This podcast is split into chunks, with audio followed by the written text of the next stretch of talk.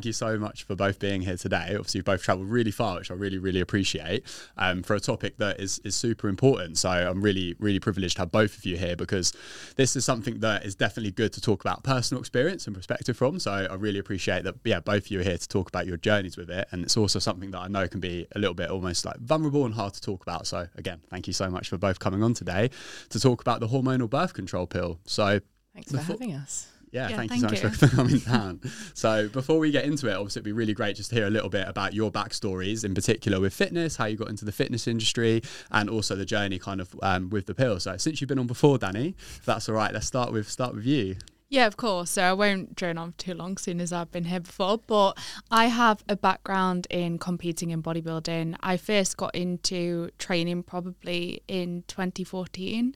Um, I have a background of playing in football, then started going to the gym. To begin with, it was very sort of health focused, and then I ended up competing in bodybuilding from the year of 2016.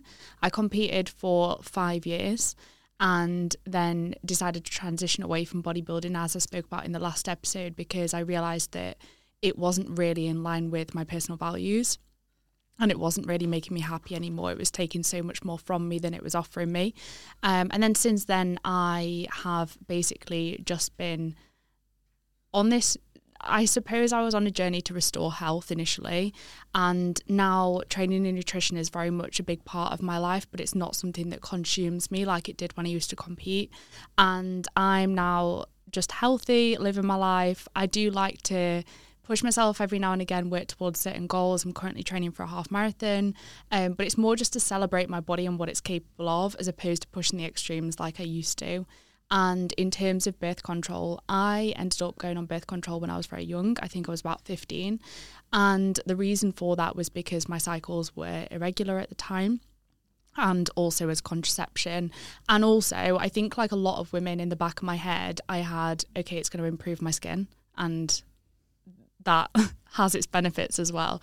So there was a few reasons for me going on birth control, but it was pretty much a case of like going to the GP. They were like, "Look, go on, go on the pill. It will fix these things." Very short consultation. I didn't question it because I was about 15 years old at the time, and I was on it for a long period of time until I started bodybuilding, and then I ended up having to come off it because it was what my coach suggested because they thought it might be interfering with my ability to lose body fat in a contest prep. So that's when I initially came off it. Ended up going back on it a few years later when I was in a relationship, using it as contraception. And then um, came off it again. I did go through a period of time where I struggled with my hormone health, which could have been linked to that, but I'm sure we'll come on to that a little bit further into the podcast. Did it help with the, the fat loss in prep at all? Uh, it's it's really hard to say yeah. because I mean I didn't start losing body fat quickly by any means when I came off the pill. Um, but that was my first ever contest prep. I had to lose quite a lot of body fat through that prep. I think I lost about 30 pounds in total. Um, and I was also working as a one to one PT. So my expenditure was so high, even outside of my training. Like I was teaching God knows how many classes over the week, staying at the gym until 10 p.m., then doing my cardio afterwards. So I think there was a combination of the amount of stress on my body meant that I didn't respond so well, but then also, who knows, the pill could have had an impact. Um, but even beyond that, I still had to push very hard for fat loss, and uh, it was a very long, drawn out prep. And I ended up, I think I pushed my show back as well in that first prep. So I still had to push very hard. It wasn't like coming off the pill worked miracles or anything like that. Yeah yeah, really good insight with the total stress on the body and, and responding. So yeah. yeah, loads that we'll circle back there to. So thank you for sharing that. You're and uh, what about you, Philly? Mm-hmm. Well, I started getting into training probably about nine or 10 years ago now, but very, I'm going to say that very loosely. Um, as a girl, I think we all started quite similar, you know, lots of cardio, that sort of thing. I was very skinny at the time as a teenager, and it took me a long time to kind of get into the swing of, you know, training properly, lifting weights. Um, I dabbled in, I say dabbled in bikini bodybuilding in 2018. I just competed for that year, but I pretty quickly realized that it wasn't for me to be perfectly honest. And to be honest like me and danni now follow quite similar values with things. Like i i just enjoy lifting. I still want to live my life. I still want to be able to eat the food i want. And i want to be able to you know, not let that interfere with everything else that I want to do, but I still very much enjoy it and do it all the time. Um, in terms of birth control, so I have been, well, I was on something or other for almost 10 years straight. I did kind of chop and change what I was using. Um, started again for similar reasons to Danni. I had irregular periods. Um, again, I had really bad acne. And, you know, the doctors always tell you go on the pill and that will solve all your problems. Um, and then yeah, I stayed I stayed on various things for ten years, obviously for um, contraceptive purposes. And to be honest, I was quite scared that my skin would get a lot worse if I came off it. Um, and then I eventually came off of the pill and everything altogether uh, in January this year. And it has been quite a challenge trying to uh, transition back to obviously what my hormones are supposed to be doing on their own. But yeah, in a nutshell, that's what I would say. What are some of the, the symptoms that you've experienced as a result of coming off, if you if you don't mind sharing? Yeah, so interestingly, the first few months that I came off it, I was absolutely fine. I um, got regular cycles. I was very surprised, to be honest. I thought, oh, wow, that was easy. I wasn't really expecting that to be the case. Uh, but then the last sort of four or five months have been uh, horrendous, to be honest with you. I've um, essentially been having periods every sort of 10 days. Um, for four, six days. So I've become anemic in the process. Um, I have been re- having real trouble sleeping. My skin flares up really regularly at the moment. Um, and it's just all in all not, not been a particularly good time. And I'm still struggling, kind of trying to get to the bottom of that at the moment. Yeah, I'm sorry to hear that. thank you both so much for, for sharing. Obviously, there's so much confusion around the pill, misinformation. People aren't sure, they're scared to come off. They yeah. think that's going to solve all their problems, as you both said. Obviously, I think part of that is down to we do have this gender research gap. So maybe for anyone that's like not sure what that is and why this is potentially an issue in the first place, tell us a little bit kind of about what that, that gender research gap is. Yeah, I mean, there there really isn't that much research done on women on anything. I think um, I I had Helen O'Neill on my podcast recently from uh, the brand Hertility. She was telling me about this as well.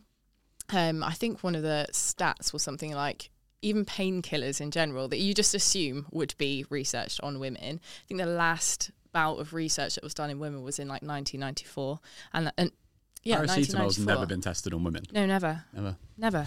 And you wouldn't even think that as a female, would you? You just yeah. assume yeah. that well, it must have been done. And, and apparently, a lot of the dosages as well are just aimed at men. Yeah. They don't even take it into consideration what we actually need, which is actually shocking. Um, but yes, in terms of obviously contraception and things like that, there, there really isn't much research into it. I think that's where the lack of education comes from with that sort of thing. And a lot of the research is unfortunately funded by the companies who make them. So naturally a lot of the data is going to get skewed. Yeah. Yeah, wild. Mm. Wild. What are some of your, your thoughts on, on that, Danni, regarding kind of the differences in the research? Because I know you're always looking at that as a coach and trying to learn yourself. So, what are some of the barriers that you found trying to look into the pill? Yeah, it's mad. And then, even if, like Phil was saying, there's very little research to start with, but even when there is research, it's so hard to then apply that to clients because no two women are the same everyone's you know hormone profile is going to be different. People have different histories. For example if a woman was put on birth control when they were very young they might respond very differently to something than someone who's never been on birth control. So it's so hard when you're like researching humans and then add to that women whose hormones fluctuate throughout the monthly cycle it's so difficult to sort of produce research in the first place, but then apply those outcomes to clients because you never know how one individual is going to respond in comparison to the next person. So it's really difficult and it's hard to it's hard to like obviously there needs to be more research done but even when there is more research done it's then very difficult to apply that to clients because you never know how someone's going to respond as an individual. Mm. And you need to know a lot about them as an individual to even guess what's going to happen um, and obviously, when you're talking about things like this on podcasts, it's hard to talk generically about yeah. subjects like this. And I think that's one of the most important things to people for people to remember as they're listening. Obviously, we're going to talk a lot about personal experience, which will provide you with a lot of food for thought. But it's so important to remember you're an individual, and there's no one size fits all with this type yeah. of thing. Hey, it's Leo here. Just very quickly interrupting this podcast episode to share with you a really exciting announcement. The Nexus team are now available to take on new one on one online nutrition clients. So if you're interested in working with myself or anyone on the team for your nutrition, health, or body composition based goals, then follow the link in the show notes and you can see all of the information on what that might look like to work with us. Yeah, I've got to stay curious, that's for sure. Yeah. I think that one uh, like definition that's probably really important to get on the board is just like actually what is hormonal birth control and how does it work? Because a lot of people don't even fully fully understand that. So, um, I mean, anyone have got any preferences as to, to who takes that one? How how does hormonal birth control actually work? Um, Go- go God, for this it. can be hard to summarize. Essentially, it's just endogenous hormones, isn't it, that are Yeah. going to help um, kind of. It de- it depends on the pill. This is Yeah. why I'm sat here like, oh, I don't know how to explain It either it is very stops different. you from ovulating Yeah. um, and Yeah. therefore stops you from getting pregnant, or it sort of thins the lining of um, your womb, which means that you, you're not going to be able to get pregnant again. So it basically stops you from getting pregnant via exogenous hormones, and those hormones differ between each pill, and they differ in what hormones they are specifically, but also the quantities as well. Yeah, and that's really important to understand, isn't it? A lot of women don't actually know that they know the name of the pill they're on, and you say, you know, is that progesterone, estrogen only, is it mixed, and they, they don't even they don't even know. So I think, yeah, like as you've said, doing staying curious, being your own scientist, and actually looking into what you're on is probably a really important place to start. To then, at least when you're looking at the research available, you can maybe try and apply it to you a little bit more in terms of like, at least I know what pill I'm on. Yeah. What ones were you both prescribed, if you don't mind sharing, and like, what's your history with with those? Have you kind of tried several ones? Did you find any better than anything else? I've tried several. Yeah, same. Um, I, I honestly can't think of the names of the first. I've, I've probably been on about five pills and the coil. Um, and then I essentially ended up on Eloine for the last two, three years. That that was kind of the best of a bad bunch in my experience. Um, that was a combined pill. I had the low estrogen version from memory. Yeah. I remember starting on microgynon when I first went on the pill. Then I, I remember being in uh, school and a lot of my friends were on Yasmin and they were prescribed Yasmin because of their skin. So I thought I'm going to go to my GP and swap because I want my skin to improve too. so I just purely swapped for that reason because I was young and naive and just thought, oh, that's going to happen to me too if I go on that, which I think is the case for a lot of people. And um, unfortunately, GPs don't have enough time with us. They don't have enough time to discuss the ins and outs of every pill, you know, the potential side effects um, and how each one works. And I think when you're young, you just think, oh, they know what they're doing, so I'll just trust that. And this pill does this and this pill does that. But yeah, I've done tried microgynon, Yasmin. I think I've been on a couple of others as well, but I can't remember the names of all of them. Um, and like I said, I did spend a stint of time off when I was bodybuilding, then went back on. Um, and now I haven't been on anything since I think it was 2018, 2019. So there's been a long time that I've not been on anything. Where does the PCOS diagnosis fit into that? If I'm asking, was that when you were on the pill? Did you get that, or did you not get that until you came off? So that was on one of the stints where I came off and I then didn't have a period. Um, so I had the PCOS diagnosis eventually. Um, I initially went to the GP and they sort of, you know, did my bloods. They sent me for an ultrasound. Um, I had cysts on my ovaries. My bloods were also. At the time, it's it's difficult because I was competing in bodybuilding, so my hormone function was suppressed anyway. But the ratio of uh, androgens to like your typical quote unquote female reproductive hormones was that representative of someone who has PCOS, but everything was suppressed.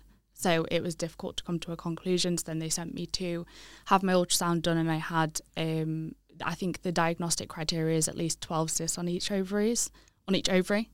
And I had um, a lot, I think it was maybe 15 on each, something like that.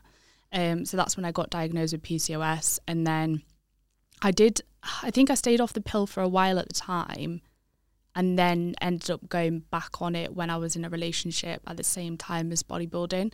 So it is quite difficult, I think, when you're getting. I questioned my diagnosis at first. I was like, is it PCOS? Is it just amenorrhea? Um, but I think what I do have is PCOS because of my other symptoms and um, the hormone profile. Although my hormones were suppressed, it was still the ratio was still that representative of someone who has PCOS. Yeah, that makes sense.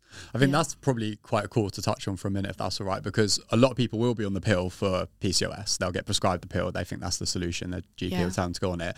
But actually, as you said, they've got amenorrhea and that's been misdiagnosed. So for anyone that is on the pill for PCOS that might be thinking, like you, is it actually PCOS? Like, why could that potentially be misdiagnosed as amenorrhea? And, and what is amenorrhea for anyone that, that doesn't know? Yeah, so amenorrhea is basically the loss of your menstrual cycle. So when someone does not have a cycle at all, and it can be brought about by numerous different reasons, one of which, if you've dieted to the extreme, such as in bodybuilding.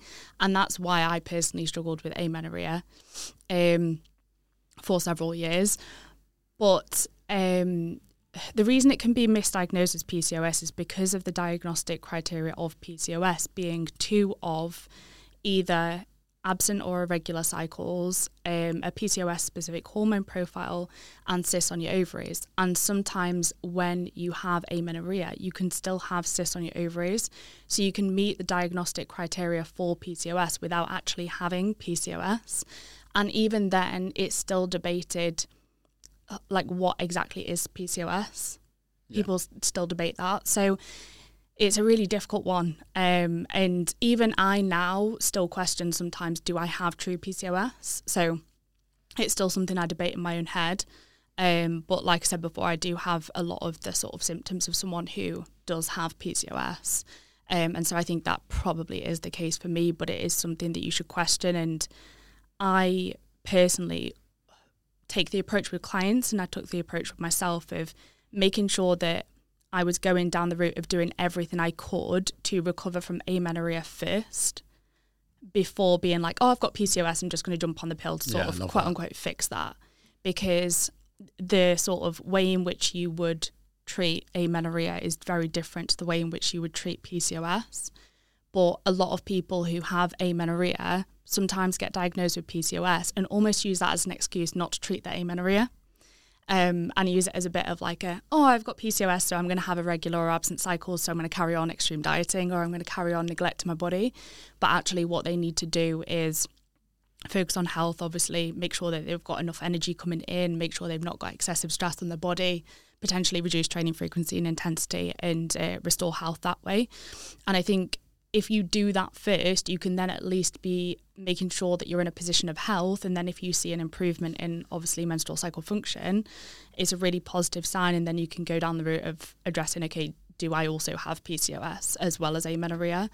Um, rather than just being like, yeah, I accept that I have PCOS, not going to question it. I think it's really important to, I don't know, take the route of, in most cases, treating it if you think that you fit the traditional type of person that could have amenorrhea, such as you've dieted in the past, you've dieted chronically or to the extreme. Um, if you have ever had an eating disorder or anything like that, if you're in a very lean body, maybe it could be worth questioning do I have amenorrhea? Trying to treat that first, and then going down the route of thinking, okay, do I have PCOS on top of that? Maybe. Yeah, that's great. It's so important to differentiate between that, isn't it? I had a client once. I'm sure you've like all had clients like this as well. She was like, "Yeah, I've got PCOS," and I was just like, "Don't know if you do." Yeah. Like, you know, they put put me on the pill, and then really that was just masking an eating disorder and and and HA.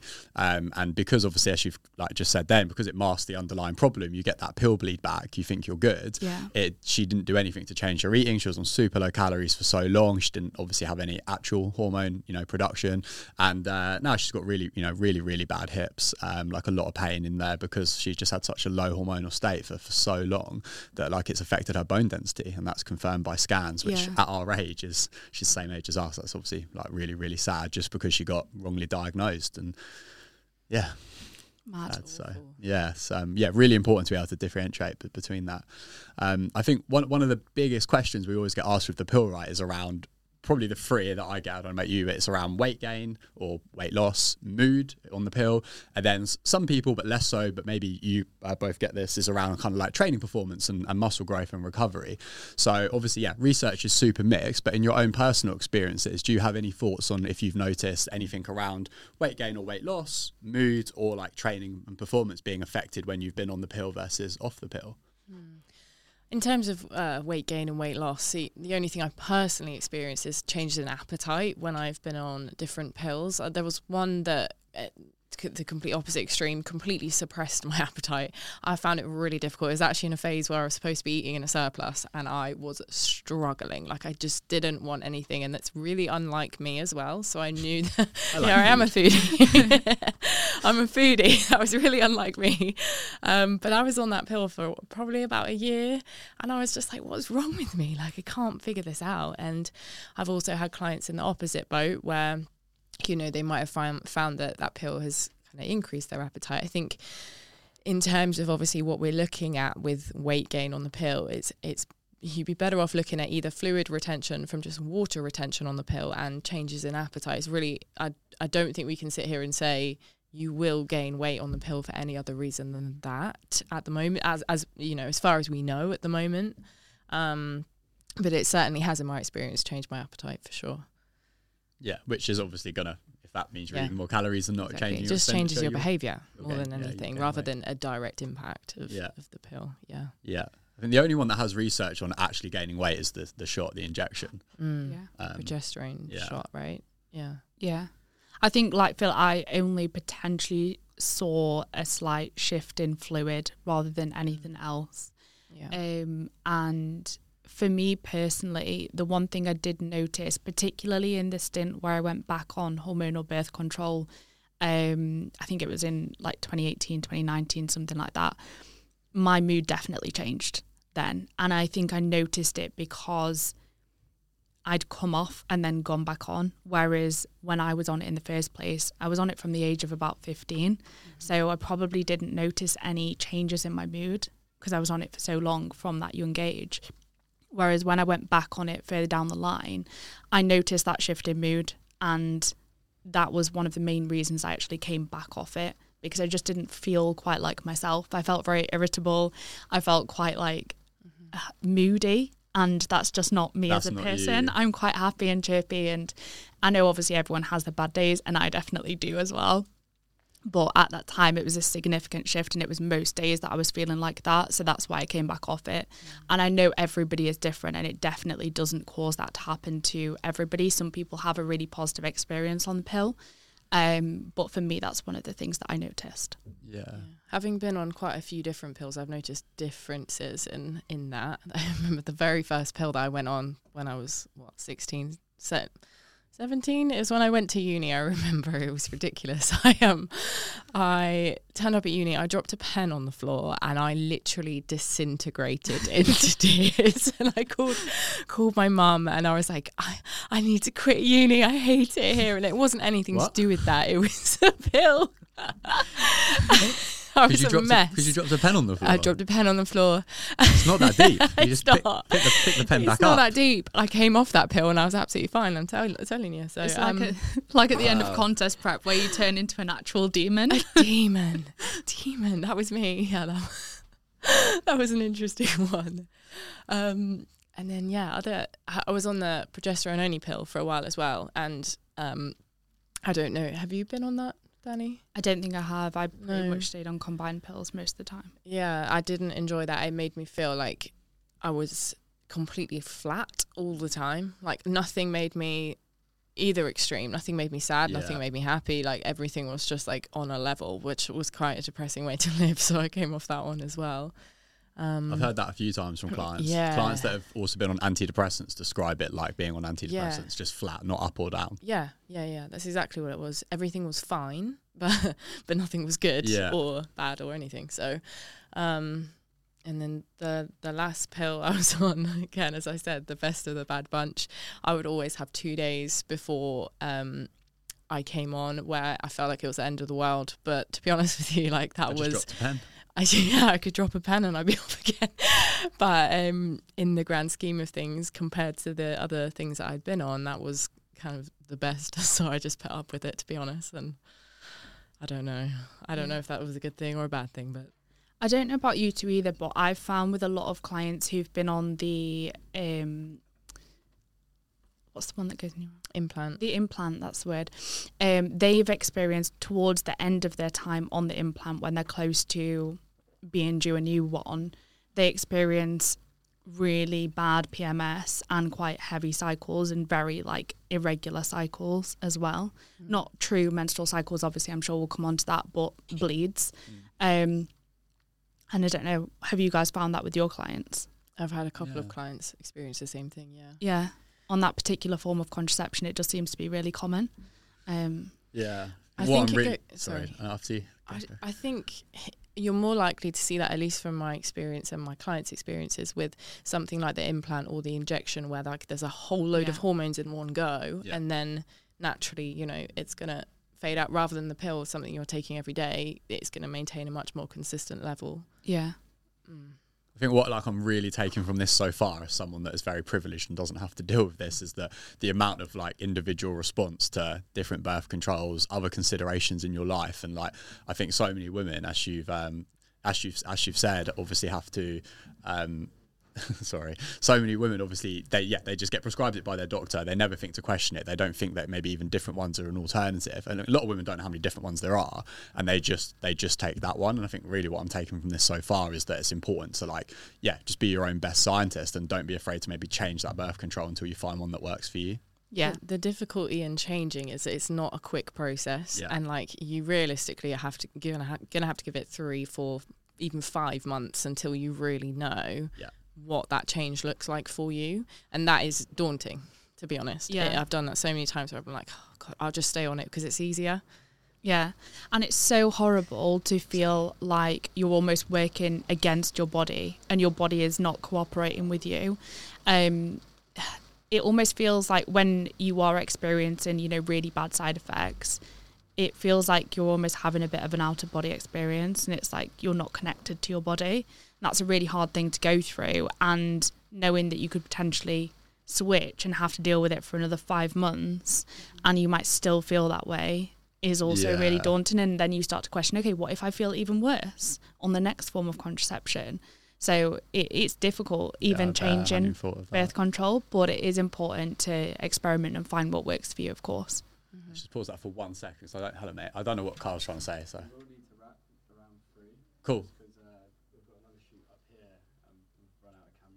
No worries, no worries. Is that light still all right? I wasn't sure if that's what you were trying to say. Yeah, it's just the sun came in. I just needed to adjust. Cool. Cool, cool, cool. Um, yeah, for, for me, like obviously, as you both will do as well. Like when you work with a client, you really know like every element of their life, right? Don't you? Especially if you see them in, in person as well. I think what no one seems to really be talking about is like that correlation versus causation. So quite a few times I've had clients that have gone on gone on the pill and then I've gained weight and I'm like, okay, so the pills made me gain weight. And I'm like, that may or may not be true, right?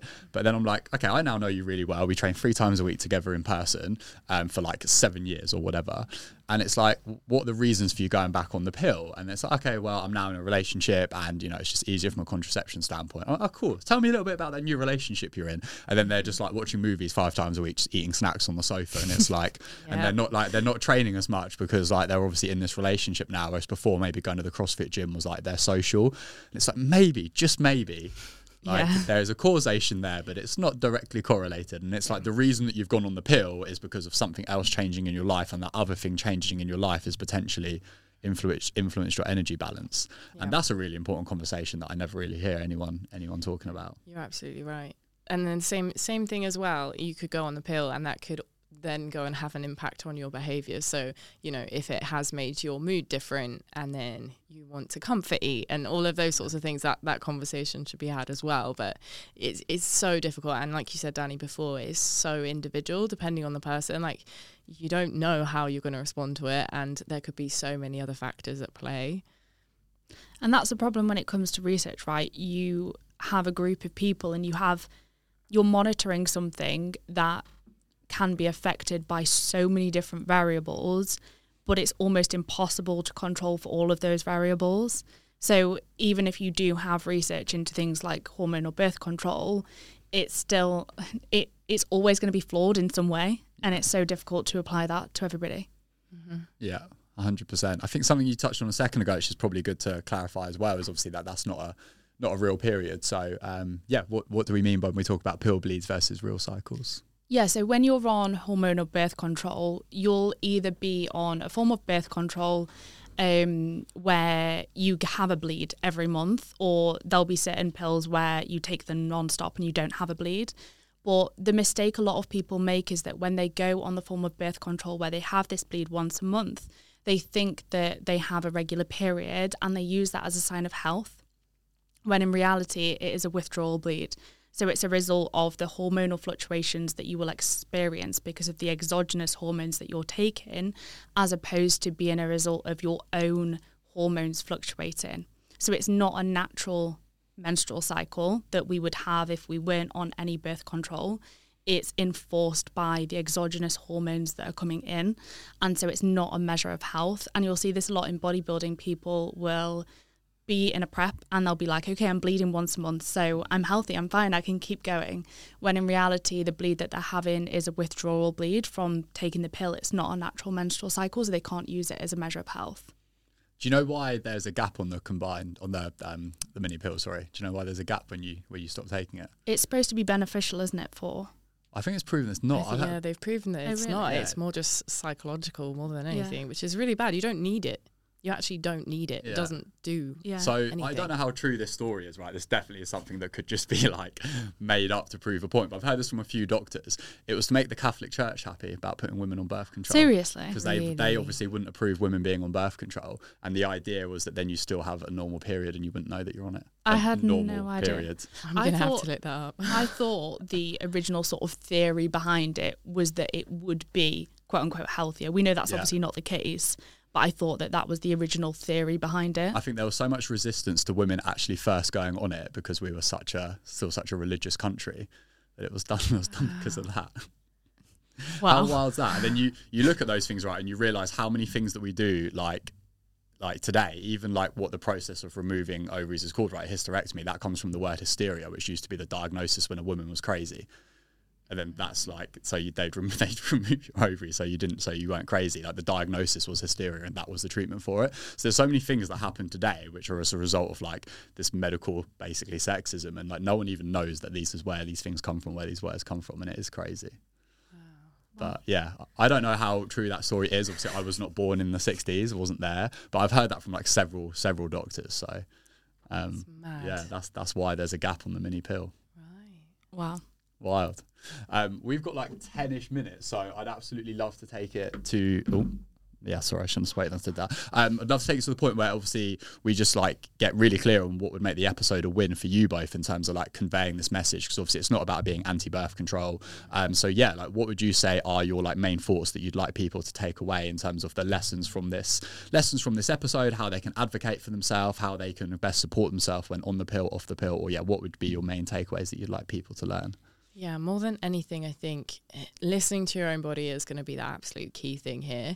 Um, you know, we can speak about our negative experiences on the pill, but like I say, I have plenty of clients that get on really well with it and it works for them and it works for their lifestyle, in which case, great. So I don't want you to be scared into this idea that whatever you take is inherently going to be negative for you because it's not. Um, the most important thing, as I say, is going to be listening to your body. If you do feel like something is wrong, please like please try and figure out what that is because i know plenty of us have experienced where you know we've gone to the doctors for example and you feel like you're talking to a brick wall. I know that's happened to me plenty of times. Um, so if you genuinely know in yourself that something isn't right make sure you follow that up. Yeah. I'd love more people to get curious and ask questions before they make decisions. And I would also love for parents to get curious about what their kids are doing as well, because ultimately a lot of people end up going on birth control when they're incredibly young. We were about 15 years old. You don't really know how to make an educated decision at 15 years old, and you'll generally believe anything the doctors tell you to do. So I think it would be great for a lot of parents to get curious so that they can help educate their children on what they c- might consider as well or make decisions with their kids. Um, because I know that like if my mum had spoken to me about it and sort of questioned what I was doing I'd have given it a, a little bit more thought. Um, so yeah I think just getting curious would be a huge win. Questioning okay why why are you going on birth control? Is it worth the potential risks? And what are you going on and is there potentially a better option Yeah, really important. I think that's one nice silver lining, isn't it? Is we're probably the first generation that when we have kids, at least they'll be a lot more Yeah. educated and informed. Because our parents' generation was the last one that just didn't have a didn't Yeah. have a clue. So that's Yeah. yeah, that's definitely a benefit. There's a big push for it all round now, especially menopause and things like that. I think overall, that female health push is happening just very, very slowly. And I just hope that there is going to be more research and more education into these things because it's still seriously, seriously lacking at the moment. Yeah, and lots of exciting things happening with that though, which is also which is also good. Yeah. I think one point on what you just said there, which is really important, because most people don't understand how effective the fertility awareness method is, which is like 97%, I believe, if done correctly. Obviously, everyone can make their own decision on what's ever right for them, but considering most women don't know that. Not, not maybe not most women, but like a lot of women don't know that you can't get pregnant every day of the month, which is kind of crazy because that seems like fairly basic information. But every time I put a poll on my stories asking that, it's like 70 30 at best. So there's a lot of women that still think they can get pregnant every day of the month. They don't know that the fertility awareness method is maybe even a thing, let alone that if done properly, it's like nearly as effective as birth control, um, and that that is an option. And I just think, yeah, people should know that that is an option. Yeah. It is a, it's difficult to do 100% correctly, though. That's the Yeah. only Yeah. thing I would say. And you have to be very careful with monitoring Yes. your symptoms as well as your basal temperature, not just because I think a lot of women think, oh, yeah, I'll just track my bleed and that's it. But you have to be Yeah. really on it with monitoring everything if you want to use that method. I think the best way I ever heard that explained is if you just refer to the menstrual cycle, it's the ovulation cycle, then just like everything makes a bit more sense. And Yeah. that was really who was that from? Maybe Laura Briden. But I thought that was that was kind of really useful because then it just instantly changes your perspective on like how you're viewing it. So as you said earlier, okay, well I'm bleeding monthly, so I'm healthy because you think that what you're looking for is that bleed. You maybe don't know that that's actually not the point of the cycle. As soon as you refer to it as the ovulatory or ovulation cycle, and you track for that and look for that, then that's just a way better kind of way of viewing this whole thing, right? Yeah. Definitely. Have you have you used the temperature method before? So I haven't ever used it as contraception and my sole form of contraception. Um, however, I have used the app that would be used for that. I've used Natural Cycles to track my cycle, um, but I've never actually used it as contraception. Yeah. I've tried it.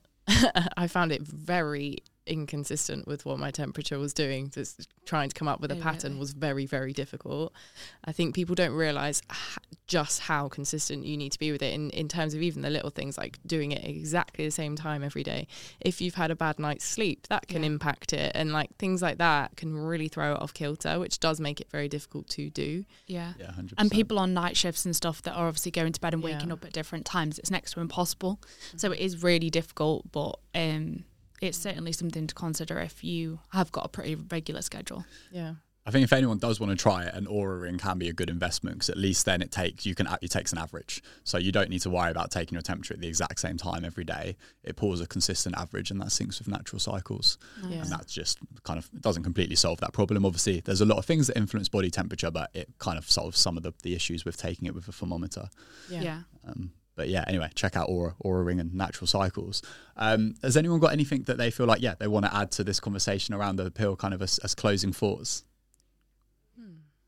I just think it's the most important thing to be aware of is there really is no one size fits all, and it's so important to get curious about your about your own body, and focus on like what feels right for you and what your normal is, and compare to that as opposed to comparing yourself to everybody else and looking for the answers in everybody else. But yeah, mm-hmm. get curious.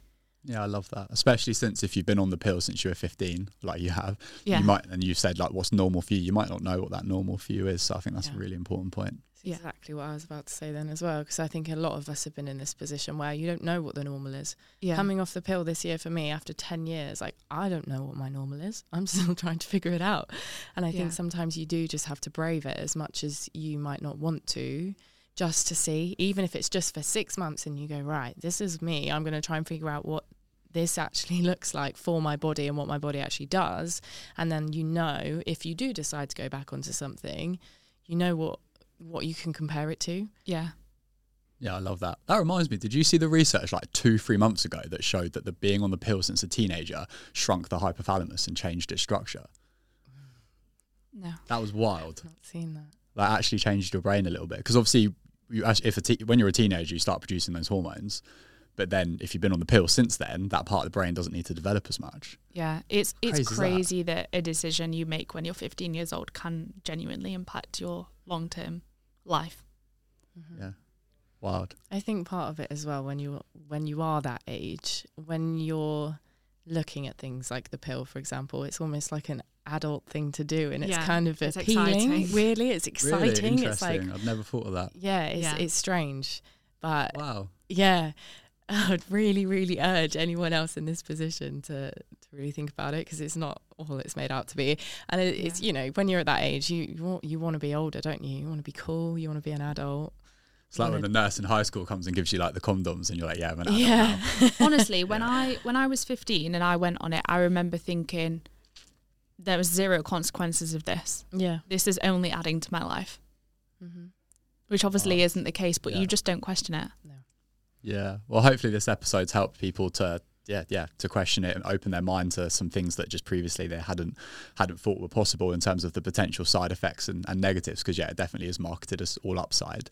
Um, Yeah. Definitely think plug Hertility quickly because Yes. as you've said, a lot of people, uh, whatever the exact phrase you was, if you, you said, what did you say about your doctor? Sorry, you felt that you were talking to a A brick wall. yeah, that was it. You didn't have a great experience with your doctor. So if someone's in the same boat, there is like fifty thousand people waiting for a, an appointment in the UK. Um, where can they where can they find Hertility instead as an alternative? Yeah, if you just Google the well, they're on Instagram as well, Hertility Health, um, or just Google them. And what they do is send you out a hormone test kit that you can do at home. It's literally just a finger prick blood test. I did one myself um, about a month ago, uh, and you can just send that off, and they will give you like a full report, doctor's written report on all of your hormones.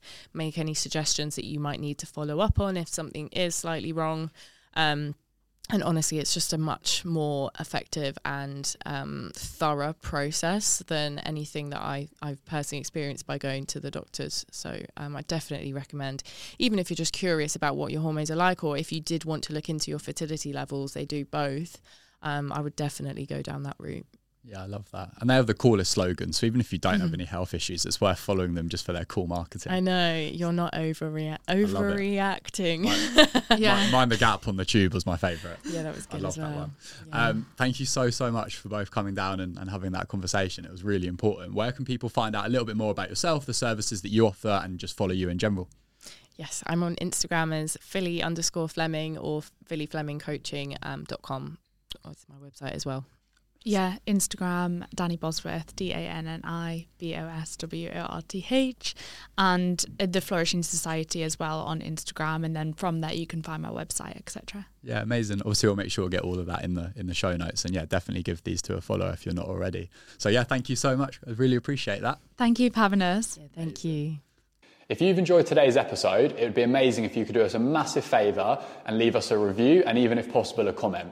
The reason why this is so useful for us is it allows us to know which type of content and which guests are best going to be relevant for you and your goals so that we can continue to make the podcast even better for you in the future. Thank you so much so far for all of your support on the Women's Wellness Show.